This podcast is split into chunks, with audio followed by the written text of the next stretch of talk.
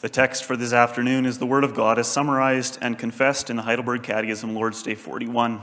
This is started on uh, page 556 of your Book of Praise.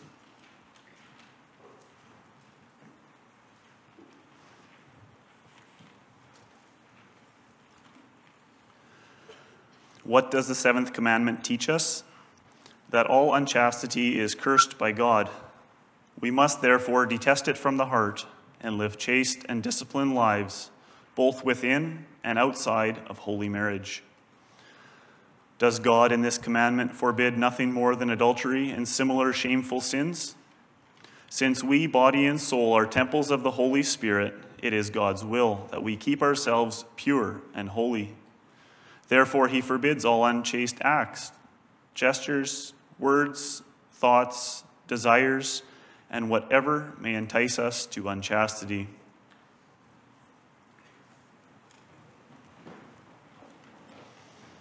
In response to the reading of the sermon, we'll rise and sing together from hymn 3, the verses 3 and 5.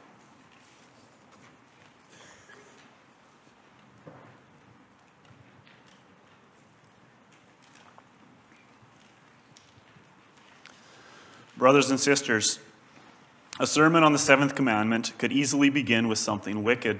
For instance, we could mention the plague of pornography. Alarming things could be said about the number of men and women, even children, who regularly choose to view porn. We could speak about how the internet has enabled an entire legion of Satan's demons who are now busy tempting us in powerful new ways. This adultery is now anonymous and very accessible. We should be clear that these are real dangers, even deadly. You can all but destroy your faith by getting hooked on these things. Parents should be very aware of what their children are viewing when they're online. And Christian men, young and old, should all be doing something to neutralize this temptation, getting accountability, filtering our internet use, and talking to other godly men about the struggle. But we're missing something if, we're only talk, if we only talk about all the impurity and filth in relation to this commandment. God also calls us to see the goodness of his gifts, to see sexuality for what it is a beautiful creation. By his design, it's a gift to treasure and protect. And undergirding the seventh commandment is another of God's good gifts the gift of marriage. That's the reason the Catechism calls marriage holy marriage. It is set apart for Him because He invented marriage in the beginning. God also set its rules, gave its purpose, and also laid out its limitations. This is something important for all of us to know, all of us, whether we're adults or children, whether we're married or single or widowed. As his children, let us take delight in the Lord's goodness, which is revealed in the seventh commandment. I preach God's word to you on this theme from Lord's Day 41. God teaches us through Scripture and the seventh commandment about the challenge and freedom of one, the blessing and calling of two, and the strength and aim of three. First, we'll look at the challenge and freedom of one. Ours is a church of families. A good amount of the activity in our church community revolves around husbands and wives and the children whom God has given. We're busy with the schools, young peoples, and catechism, and our nursery is often full during Sunday worship. These things are good and fitting, for God works through families. He raises up believers through the prayers and labors of fathers and mothers Christ grows his church through missions, and he also grows it through generations. Yet not everyone is married. Among the adults in our church, there are single members. Some are younger, some a bit older. Some haven't experienced holy marriage, and some might never experience it. So, how do we regard our single brothers and sisters? Sometimes there is this assumption that every adult needs to find a marriage partner and that if they don't, there's something deficient about them, something that needs to be fixed. I've been told that the comments of church members to our single brothers and sisters can sometimes be hurtful. We might say things that are thoughtless, too direct, or so obvious as to be offensive. Hey, the clock's ticking, you know. Better hurry up. Beloved, in our speaking to one another, let's remember Christ's command of love. Love is not rude. Love considers others and seeks to build them up and to encourage them. Again, sometimes we look at being single as an essentially undesirable condition, that it's just not the ideal for anyone.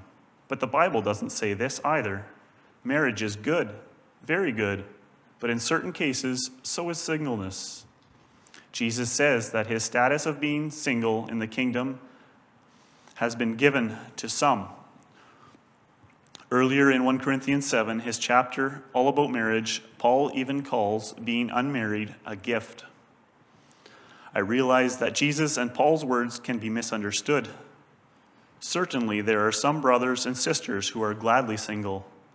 Because of the circumstances of their life, they know that it's best they remain single. There are other believers who are happy to stay unmarried so that they can devote themselves to work in the kingdom of Christ. Paul himself was an example of this. As an apostle, being single meant that he could spend years on the road and even in prison spreading the good news of Jesus. But we shouldn't assume that every Christian who is single right now is convinced that this is God's will for the rest of their life. For some brothers and sisters, you could say singleness is a gift that they don't want. They are earnestly longing to be married. They're praying often that God would help them find a partner worthy, that He would lead the right person into their life. For it can be difficult to be on your own. It's difficult, and not just because we're weak people. It's actually how God made us. The Lord create us, created us to experience fellowship, to enjoy communion with others. He intended for every one of us to be a part of friendships that are living and loving and centered on Him. Didn't God say that from the beginning? Remember, on the sixth day, after creating man from the dust of the ground, the Lord God was pleased with almost everything He'd made. But then, looking at the at that man all by himself in the garden, searching among all the animals for a suitable, suitable helper. God said, It is not good for the man to be alone. By himself he was incomplete. So God made a woman, and he gave her to the man, to have and to hold, to be helped by and to help. That's the ancient foundation of holy marriage, still enduring. Through this gift, God is graciously meeting our basic, fundamental need for fellowship. Where does that leave those whom the Lord hasn't blessed yet with a partner? Or what about those who had a partner, but who have now been without for many years? Some of them, perhaps all of them, will face a long battle against loneliness. It's hard not to have someone to talk to after a bad day or after a good day. It's hard not having someone to go on holidays with or to go visiting with. Because of how our church is filled with families, a single person can sometimes feel isolated and like they don't have much to contribute to the body of Christ. And something that can go along with loneliness is sexual temptation. That part of us has not changed. So there can be a struggle for purity. As a church community, this is something for all of us to think about. Let's not forget our single sisters and brothers. Don't assume that they're all happy being single. By the same token, don't assume that they're all miserable about it. You don't know until you talk to them about the struggles that there can be and about the peace and purpose that God can give. Extend hospitality to them, be a friend to them, pray for them. Though there are challenges, for a single believer, the seventh commandment is more than just a barrier, a negative word about things that they're not allowed to do. For sexuality, we said, remains an important part of who we are. That should lead them, it should lead all of us to a firm resolve God made me this way, and this is the position in life that God has wisely assigned me. So let me now serve God as a temple of the Holy Spirit pure and holy. Rely on God's promise of strength and flee from the sexual immorality that is all around us. Flee from whatever may entice us to unchastity. Then Paul also mentions advantages to being single. In the first place, he says that those who are married will have trouble in the flesh, and I would spare you this. There are many blessings in marriage, but there are difficulties too. Even when a husband and wife relationship is strong and healthy, there can be many complications and daily challenges. Part of that difficulty arises because in marriage, you're not the only one to consider making decisions about your use of time, or how to spend money, or even what to eat. Now you have to think about someone else, and you have to think about them a lot. Paul explains He who is unmarried cares for the things of the Lord, how he may please the Lord. But he who is, who is married cares about the things of this world, how he may please his wife, or how she may please her husband. And if God sends the blessing of children, there's even more to care about. Sons and daughters bring their parents many joys and delights, but there's plenty of anxiety and stress as well. Parents might worry about their children's health, their friends, and future, and they worry about their heart and if they will trust and obey the Lord. I'm not saying that being married and having children has to be the hinderer, has to hinder our devotion to God but it does mean that there's more potential for things to interfere, to distract, and we have to work hard to overcome them in a godly way. So, despite the real struggles that a single person can face, he or she has a certain freedom too freedom to make your own decision, to do what you like, and to have a fair bit of time for other things. That's a blessing and a valuable opportunity. For God always says that we have to to use our freedom well. As believers, we have freedom not to indulge the sinful nature, but freedom to serve. The Holy Spirit says that we should think about how to please the Lord. And it's true that a single person can devote himself more fully to God's work, serving without distraction. The Spirit points singles to the rich opportunity that is theirs. It's a chance to walk, especially near to the Lord. It's a chance to learn new things, a chance to develop your talents, a chance to explore the width and breadth of God's kingdom. In all this, God calls our single members to commit their ways to Him. Dedicate your plans in prayer and use your gifts for service. Ask God often for wisdom so that you can see ways to put your time and talents to use. God will surely give His wisdom to those who ask. We all need to remember that being single or being married, or having children or not having children, these are never the crucial questions for our life. You might pray and pray for a godly marriage partner, and the Lord might not answer you in the way you'd like. That surely brings heartache and regret. But being single, or a widow, or separated, or without children, or being married with children does not define us. What defines us is belonging to Jesus Christ and our total dedication to serving Him. As believers, our identity and our purpose are through being united to Christ by faith. And in obedience, that's always where our true value is.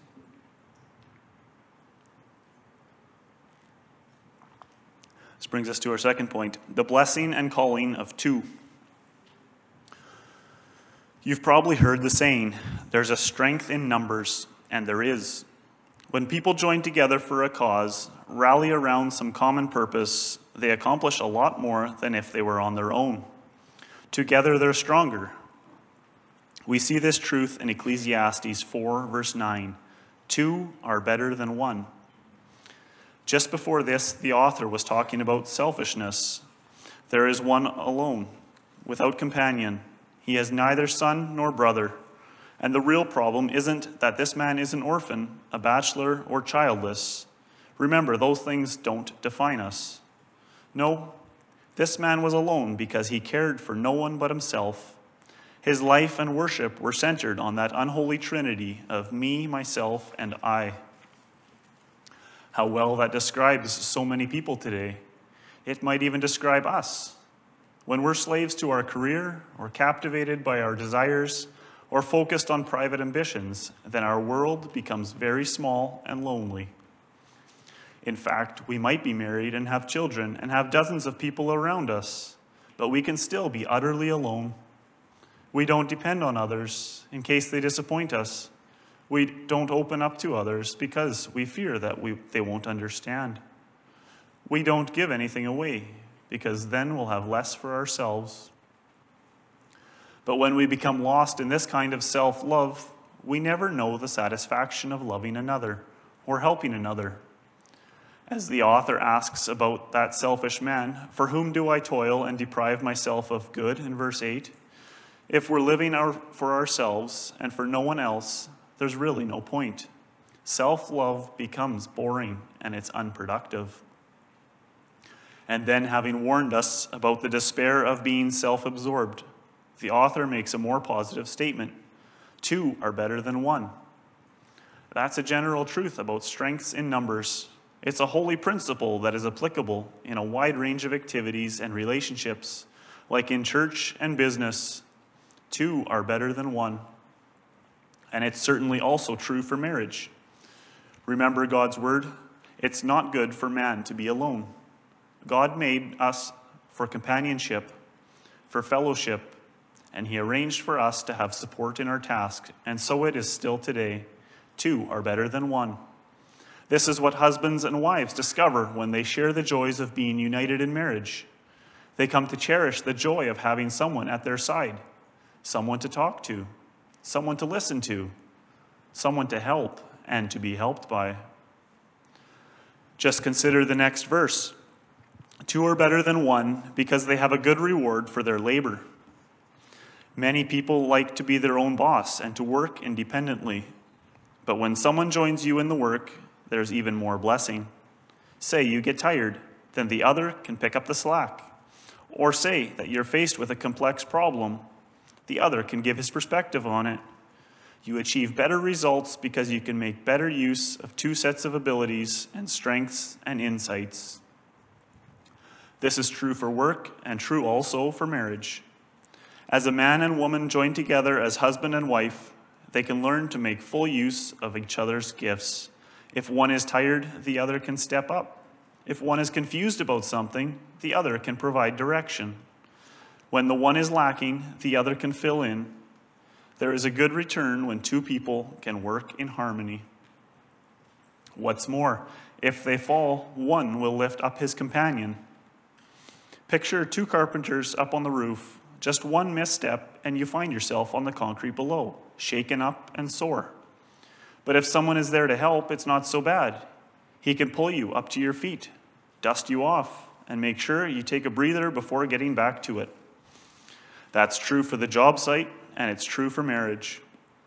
If you're feeling down, or even if you fall into sin, the beauty of committed fellowship is that someone is there to help. Someone is ready to restore you, and that's good, because the author could have said just as well, not if they fall, but when they fall. It's just a matter of time before we have a bad day. There's going to be sickness and pain. There will be tears. Then we'll need that assisting hand, that supporting voice, that listening ear. Woe to him who is alone when he falls. But blessed are Christians who have brothers and sisters they can depend on and blessed are husbands and wives who have a ready support in one another. Husbands and wives all know that these blessings aren't automatic. We all have to fight against our natural selfishness and put off that stubborn self love. We're always interested in being served, not in serving. Why should I always have to do it? Look how hard I've worked. Haven't I earned some me time by now? But God tells us differently. Husbands and wives, are you giving up your self focus? Are you being that restoring hand for your partner? If she falls, are you ready to help her? Are you patient when he fails, even the same failing as last time? Are you willing to be strong when the other is weak, not just once, but again and again? Remember, you are a gift for each other from God Himself. There are still more benefits to joining together says God's word. Again, if two lie down together, they will keep warm. But how can one be warm alone? Even in the land of Israel, cold nights were a problem. There weren't always warm places to sleep for the night. If people were traveling on the countryside or tending animals, they'd just sleep out in the fields. To break the cold, workers would sleep close together and warm each other until morning. This verse still has plenty of meaning for those who are married. It says that even in life's simple moments, you can help one another. Even in meeting basic physical needs like staying warm on a cool winter night, you can enjoy God's blessing of companionship. And this goes way beyond simply sharing a bed.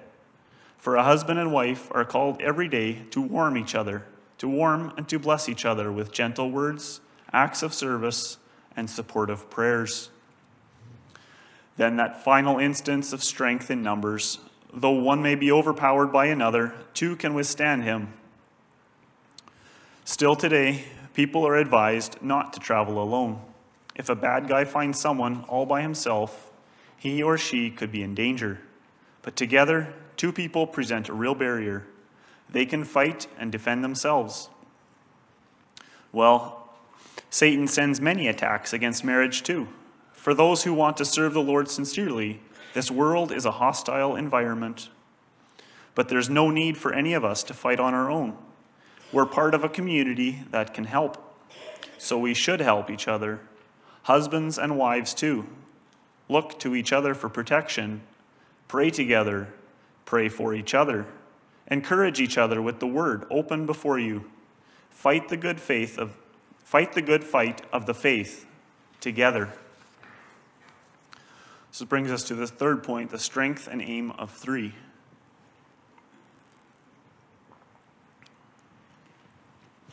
If two are better than one, how about three? A threefold cord is not quickly broken.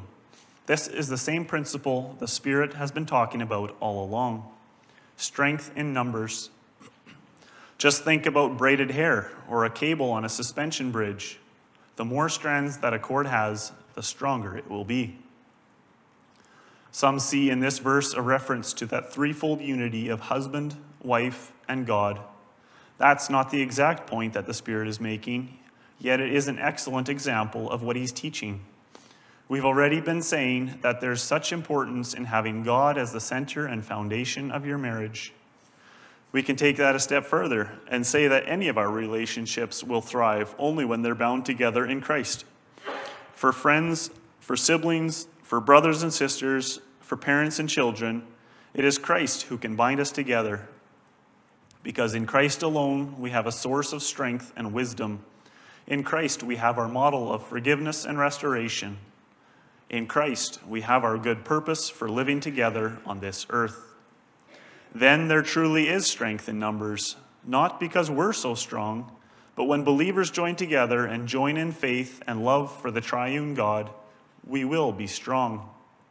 We will be mutually blessed, and the people around us will also be blessed when we are united in heart and aim. As a last word, just to look back on our three points, some of those who are single right now will one day get married. Others will remain single their whole lives. But no Christian is single forever, and no Christian is married forever, because marriage reflects something else. It reflects the marriage that Christ wants to enjoy with his people forever. You know how Scripture speaks of Jesus as a bridegroom. One day, he'll return to take his bride, the church, to be with him. On that day, every pain will disappear, including the pain of singleness, or the pain of losing a spouse, or the pain of a difficult marriage, or the pain of a divorce. Every tear will be dried, and there will be, a, will be heard a great and joyous cry. Let us rejoice and be glad, and give him the glory. For the wedding of the Lamb has come, and his bride has made herself ready, and we will be with him forever. Amen.